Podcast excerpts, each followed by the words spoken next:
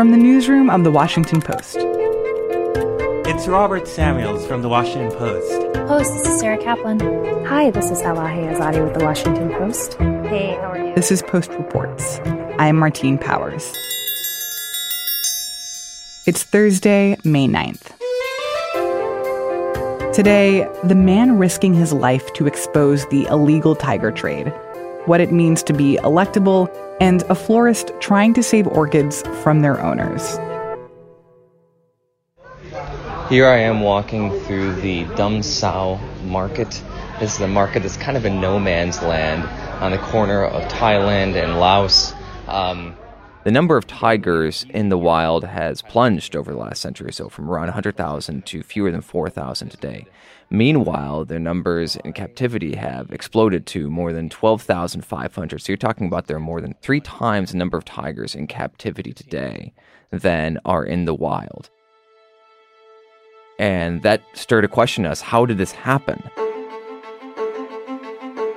Over the course of the last year, Terry McCoy has been trying to answer that question. And that brought him to Laos in search of 300 missing tigers. As you walk through here, you see a lot of different wines, shoes, and backpacks, and also see a place that's called Exotic Family. Now, Exotic Family it has a lot of different jewelry out, but as you start talking to them, they start bringing out what they really is the exotic elements. They bring out a tiger claw, they bring out tiger bone, they bring out tiger teeth. In many parts of Asia, tigers are believed to have special medicinal properties. From just its bone to its whisker. Its whisker? Its whisker, even, is thought to keep away centipedes if you burn it. And what that has done is it's created this gold rush for this animal they started being farmed almost like cattle.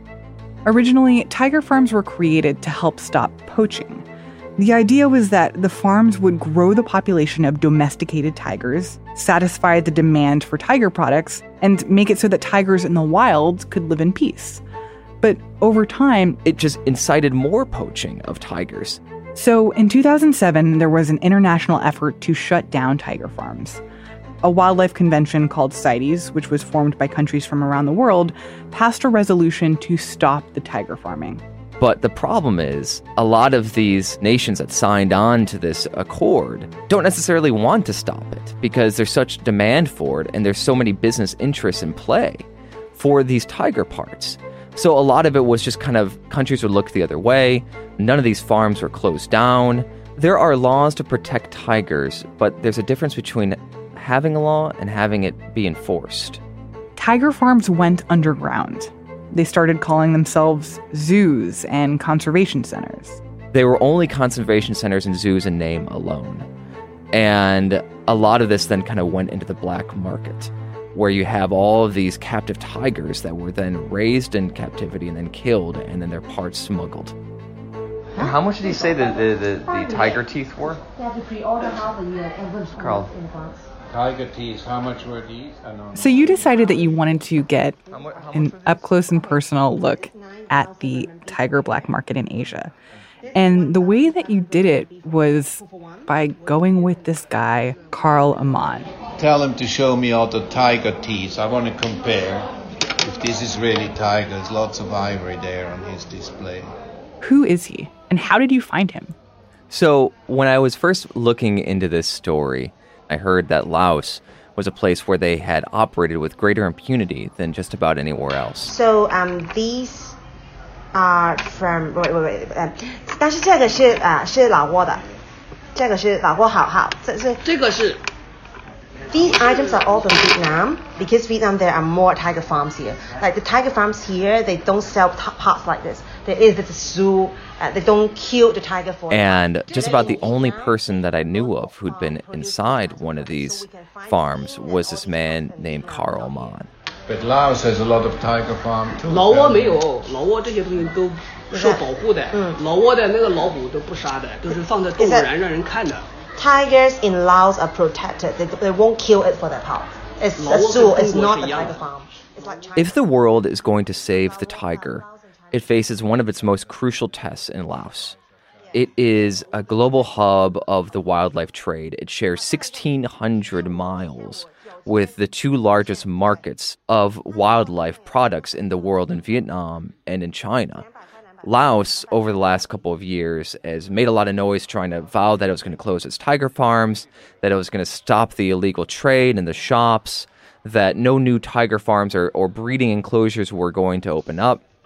Carl's been investigating this for five or six years. Somehow he has this business of making Laos and China look good. It's all Vietnam's problem, you know. The, farms are all in Vietnam, the tigers all come from Vietnam. Uh, not from China. What bullshit. I mean, you have a tiger farm right up the road here. No, we don't butcher these tigers here. Bullshit. He talks with this very, like, gruff Swiss German accent. He lives at the base of Mount Kenya, where he's lived at his compound for decades, where he raised two orphan chimpanzees and a cheetah named Sasa. And and I was like, I want to know more about this guy. So Carl Ammann is an animal black market investigator, or what is his actual job? So Carl first came to Africa as a hotelier for the Intercontinental, and he ultimately helped set up the Rumble in the Jungle between Foreman and Muhammad Ali. and, but over the years, he got more and more interested in photography, and he started going deeper and deeper into the forest. He ultimately opened up this nature reserve, this ecological camp in the Maasai National Park in Kenya, and he sold it and made a boatload of money and got rich off this. Salson, he's now in his 40s, and then he's taken a trip down the Congo River one day in one of these famed Zaire river boats. It's chugging along. And he sees then in that moment in Africa that he had no idea existed. There were hundreds of murdered chimpanzees and apes along the riverbanks. Oh, wow. And what this was, was a new sort of market of bushmeat. He became so angry and so furious that he became obsessed with this.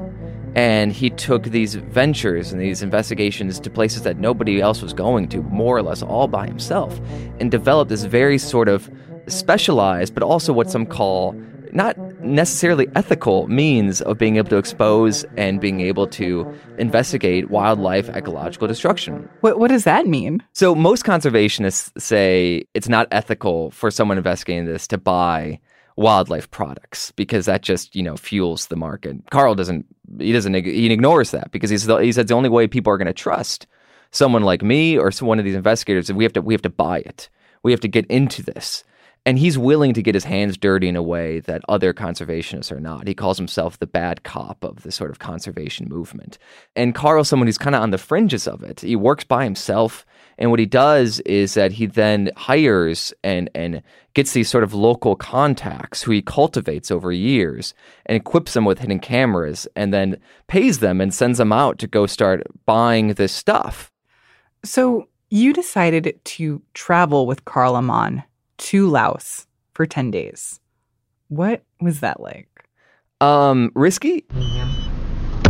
No, if they call some big shot and some big shot comes up. You know, the thing was, Carl was happy to have me be around, but Carl was there for a mission. He was there to gather evidence to try to present to the authorities of what is happening to tigers in, in Southeast Asia and Laos specifically. And so all of that involves actually going to these shops where you can buy these kinds of goods and also going to tiger farms, right?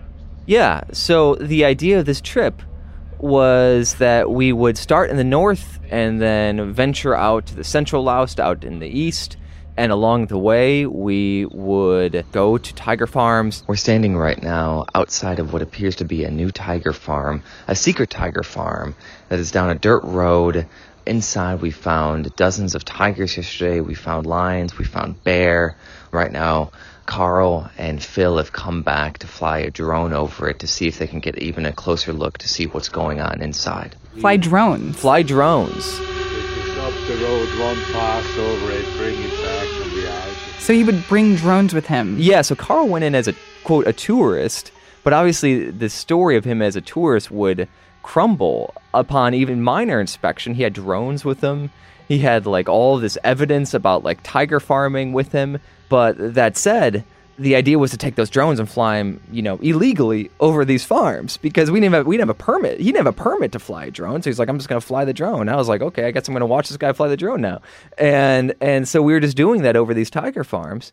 And ultimately, the idea was then to venture to the other side of the country and find these men that Carl has been tracking for five years, who were some of the most notorious tiger farmers in the country, and finally meet them face to face.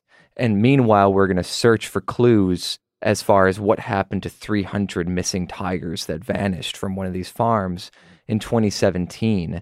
I made a contact with a, a guy in Cô Treo uh, on the, the other side of Vietnam. And Carl, what did you just tell him about the 300 tigers? I said to just check once more about, uh, you know, if there's any indication that sometimes early this year, probably four or five containers came across the border with tigers in it, if anybody has heard about it. So, what happened? So, these 300 tigers vanished at one of these farms, and the people who would know the most about what had occurred there was one of the co-owners named Sakone Galsavan. Sakone Galsavan is considered to be one of the most prolific tiger farmers in Laos. He was the co owner to one of the largest tiger farms in Southeast Asia, if not the largest. And he'd also kind of played both sides. He had established government connections, he had helped craft Laos's plan to save tigers, while at the same time, you know, commanding one of these large tiger farms. So one of his top lieutenants was this man named Nakom Galvesed. And Nakom Galvesed was believed by Carl Ammann to have killed more tigers than anyone else in Laos. He was the person who was really the tiger farm manager. He was the person who cared for the tigers, raised the tigers, tended to them, and ultimately killed them. And they both worked at this place called Vinasakone. Vinasakone was the largest tiger farm at one point in Southeast Asia, and they had 400 tigers. When you think about that, there's only 15,000 tigers in the entire world. 400 tigers is a lot of tigers, and 300 tigers had disappeared when the Lao government said we got to close these places. And so Carl had been researching this, trying to investigate this. And one of Carl's investigators had spent years cultivating Nakom, this farm manager, as a confidential source. Did you find these notorious farmers? We did.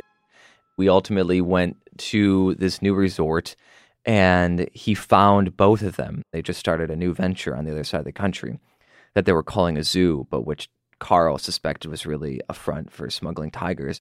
And we ultimately go out there, and I just remember we arrived at this resort, and nightfall was coming, and uh, we were in the middle of nowhere, Laos, and there was this hill, and at the top of the hill was where the tigers were, and that's also where their warden Nakom, who'd make who'd made a career out of butchering and killing tigers, that's where he was uh, he was as well, and we could hear the tigers roaring, dozens of them, and it just reverberated. It, it triggers in you this primal instinct to run and hide.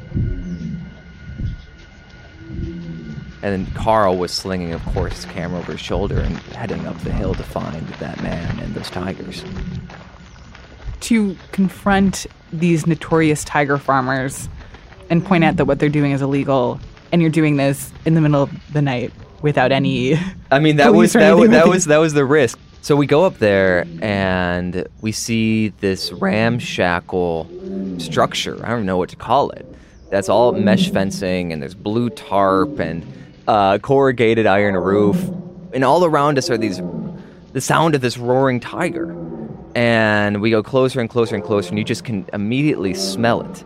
Just this acidic, sharp smell that burns your nostrils. It's so strong when you have 35 dozens of tigers just crushed into this one small space. And inside, there was a narrow hallway going through. On either side of this hallway, you just see these crawling tigers going back and forth. Yes, yes. You would kill me, I know. You would. And the size of them is something you really don't understand until you see them that close. Right now, I'm standing inside of one of these farms slash zoos, and you can hear dozens of tigers howling. Uh, they're supposed to be fed in about a half hour right now. They're clearly hungry. There's a lot of pacing back and forth in these extraordinarily small cages for these very big animals. I mean, you just look at these animals and you just can't believe how big they are. And then we go outside, and, and then there is where Carl saw him, Nakom, Nakom Galveston. This man he'd been tracking for five years. This man who he'd heard describe how he kills tigers in the most macabre of details, right there sitting at a table, doing nothing more than drinking beer and smoking a cigarette, wearing dirty black pants and flip flops.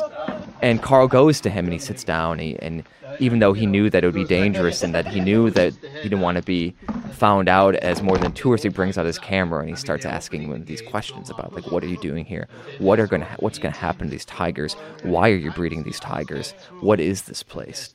And the man, you know, did nothing more than really just kind of laugh at the questions and didn't really answer them.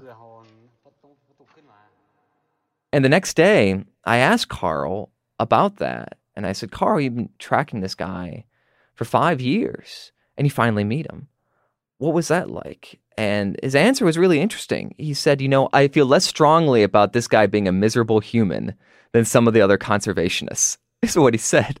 And what he meant by that was the fact that at least this Nakom man was who he was, and that seeing him and meeting with him, he wasn't didn't strike Carl as this taciturn, menacing gangster that he might have expected. He struck him as impoverished. And this is a truth of a lot of wildlife destruction in this world is a lot of these people who initiate this are doing what they can to survive. Did you find these tigers? Ultimately, Nakom said, you know, more or less that those tigers were, were killed and trafficked. And those tigers are gone now. At least that's what Carl believes.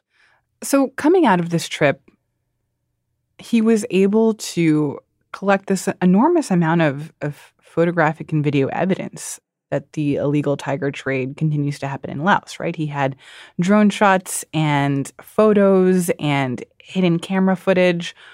What did he do with that? So he ultimately took all of this evidence to the local officials, this local official of, of this international organization called CITES. So, we're here to. Um, he goes in there, he charges in there, and he says, I have all of this proof.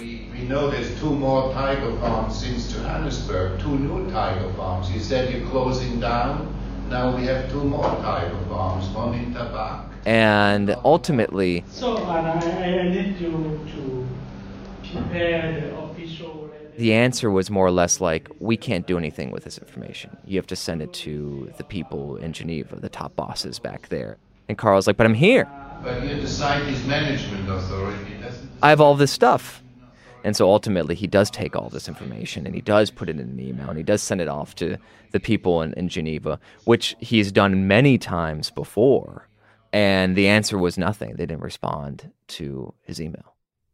So, after this whole trip and all the expense that he paid to gather all this evidence and all the risks that he took, it didn't actually change anything.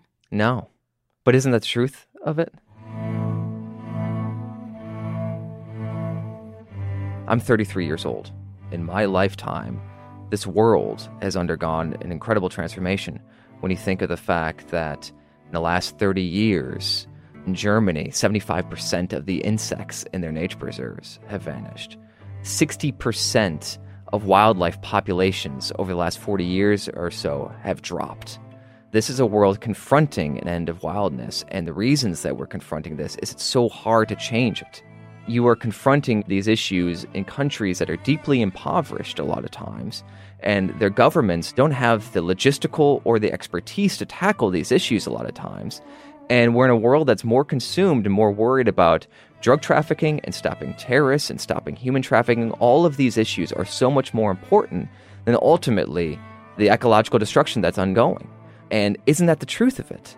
That this man is something of a Don Quixote figure shouting into the wind. And is anyone going to listen to him?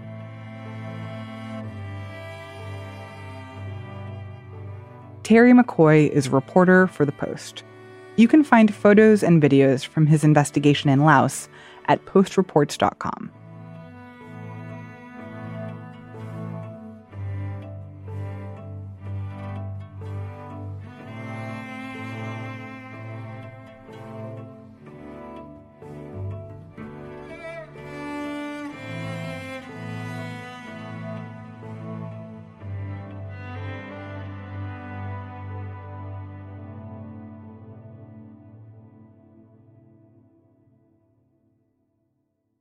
There has been a lot of conversation by pundits about the electability and who can speak to the Midwest.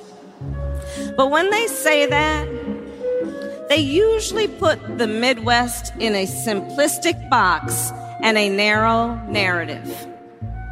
And too often, their definition of the Midwest leaves people out. You know, I think it's been in all of our minds sort of as this field has expanded, and Senator Harris brought it up and said, I don't agree with what everyone says is electability. And I have this different idea of what that looks like. Chelsea Janes is covering the 2020 election for The Post. And lately, she's been hearing a lot about this idea of electability, how electable certain candidates are. It's something that she hears from Democratic voters and from Democratic candidates. This week, Kamala Harris gave a speech at a dinner for the NAACP, and she talked about what it means to be electable. She made the speech in Detroit, and Michigan was obviously one of those states that went to Donald Trump in 2016, in large part by dint of white blue collar voters who had voted for Obama in 08 and then flipped to Trump in 16. And so I think that the notion that she's kind of combating is this widespread thought that there is this Midwestern voter who is white, a blue collar worker, and can kind of go either way, Democrat or Republican. And that they're the key for Right. a Democrat to win the 2020 election. That Right. you have to be the person who appeals to them to be able to potentially take down President Trump. Right. And that that's the way the Democrats are going to win those battleground states that handed Trump the election last time. And she's saying, I think we're looking at this wrong. I don't think that's the only voter that matters in those areas that can deliver a win. And she's saying we're boxing ourselves into this one person who isn't necessarily representative of that area of the country. What have other candidates said about this? It's funny. It's, it seems like everyone's sort of trying to define electability for their purposes. I think, you know, Harris put it in terms of race. She says that it's not the white blue collar voter, but there are minority voters that get left behind in this conversation. It leaves out people in this room who helped build cities like Detroit. Meanwhile, you have people like Pete Buttigieg kind of redefining electability in terms of qualifications. You know, he says, why would we have people from Congress be most electable when Congress isn't really functioning? Why not have somebody who's run a functional city and balanced a budget? And I would argue that that kind of preparation is no less of a preparation than uh, spending years soaking in the ways of Washington. I know it's more traditional to come out of the Yeah. Congress or the Senate, but you could also be a very senior member of the Congress or the Senate and have never in your life managed more than a few dozen people. It's different when you've been leading a city. And I think that's the kind of experience that's most relevant to the job today. I mean, at the end of the day, they're all trying to define electable as themselves. But I think it's a conversation that everyone's sort of grappling with. And it does feel like this is a conversation that's very much rooted in gender as well, right? That like Hillary Clinton lost. You know, she lost because she didn't have that electability to her. But what does that mean other than the fact that she was a woman? And I think you can make many criticisms of Hillary Clinton that have nothing to do with the fact that she was a woman. But it it still does feel like there's some skittishness about right now going up against Donald Trump is a woman electable. Definitely. And, you know, I think part of what defines electability for people, ironically, given that it's May of 2019 and we're talking about this, is what has happened before. You know, so it's funny to see people trying to project as they are because what ultimately defines electability usually is hindsight. Like all of a sudden, Donald Trump is the electable guy because he's got a message and he can appeal to these different groups. Well, would you have said that in May of 2015? You know, maybe not. And I think the other part of that is because it's so rooted in what's happened before and you haven't seen a woman win, there's no electable woman profile. There's no one to look at and say, does she fit the template? So all of these women, whether it's Warren, Harris, Klobuchar, you know, Gillibrand, are all sort of having to create their own template and combat all these things that have come up with Clinton in the past and all these arguments against a woman president, you know, that really have nothing to do with them. It's funny because it feels like this is a debate that happens every presidential election about who is the most electable and, and who would be the most appealing. But I actually don't think that's the case. That it used to be you just thought about, I want to vote for the person who I like the most, who seems to to benefit me the most. But now there's like this calculus of I want to vote for the person who I think would appeal to the most other people. Where did that come from?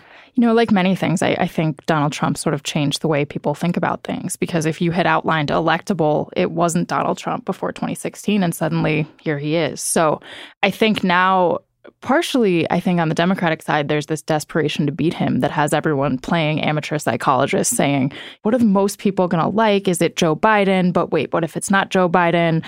Everyone's trying to figure out what the mainstream candidate looks like because they want to find the one that's going to appeal to the most people and beat Donald Trump.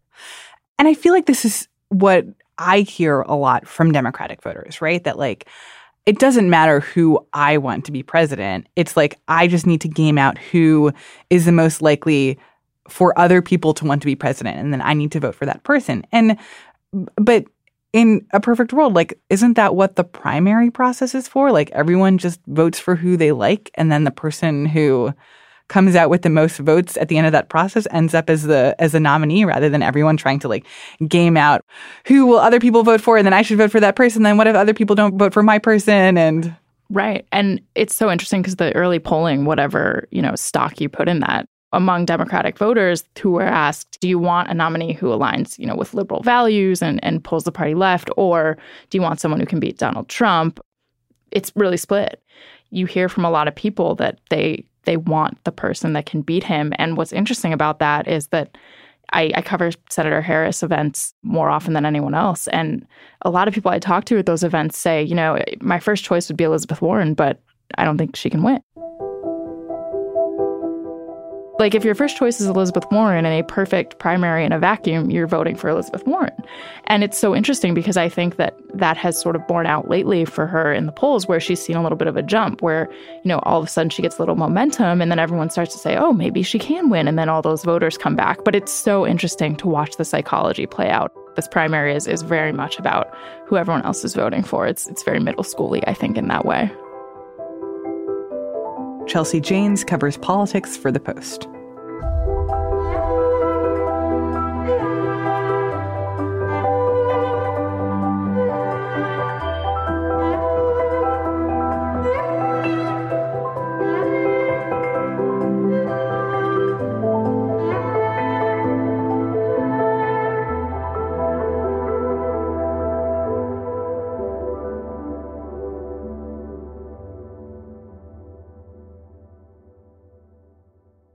And now, one more thing about a different kind of florist in Richmond, Virginia. If you sit there and look, people actually come in with orchids and they leave with orchids. The difference is the orchids they arrive with are all sort of spent and flowered out and maybe a bit flaccid. And the ones they leave with are all perky and blooming. My name is Adrian Higgins, and I've been writing about horticultural matters for about 30 years. And I'd never ever heard of this, and this immediately put up my journalistic antennae. So I found this guy called Art Chadwick who had created this orchid florist in the heart of Richmond's historic district. So we started out selling orchids, and no sooner had we sold them than the recipients would come back and say, uh, "Mr. Chadwick, could you could you care for this orchid and bring it back into bloom for me?" And I thought, well, I guess I could. He will take in your orchid between blooming cycles. And what that does is it relieves you of all the, not just the sort of the practical matters of how to keep your orchid going, but also the sort of emotional ones. Many people are attached to their plants, or they just don't want to throw away a living thing. And for $2 a month, sure, I'll keep this plant going. So the orchid would stay in their house during its blooming time, which would be anywhere from one to three months, depending on its duration. And then they send it back to camp, and we would grow it for another year until it blooms again. So it's usually on three months, off nine months, on three months, off nine months, and that schedule continues indefinitely. There's something about this plant that people don't want to let go of. They think they're very guilty about watching it decline and die. It's more than just how to grow an orchid. You know, the garden is where we, as human beings, touch nature. And we live in a world where it's more important than ever to be connected to the biology of our planet. And gardening is the way in. Adrian Higgins is the gardening columnist for The Post.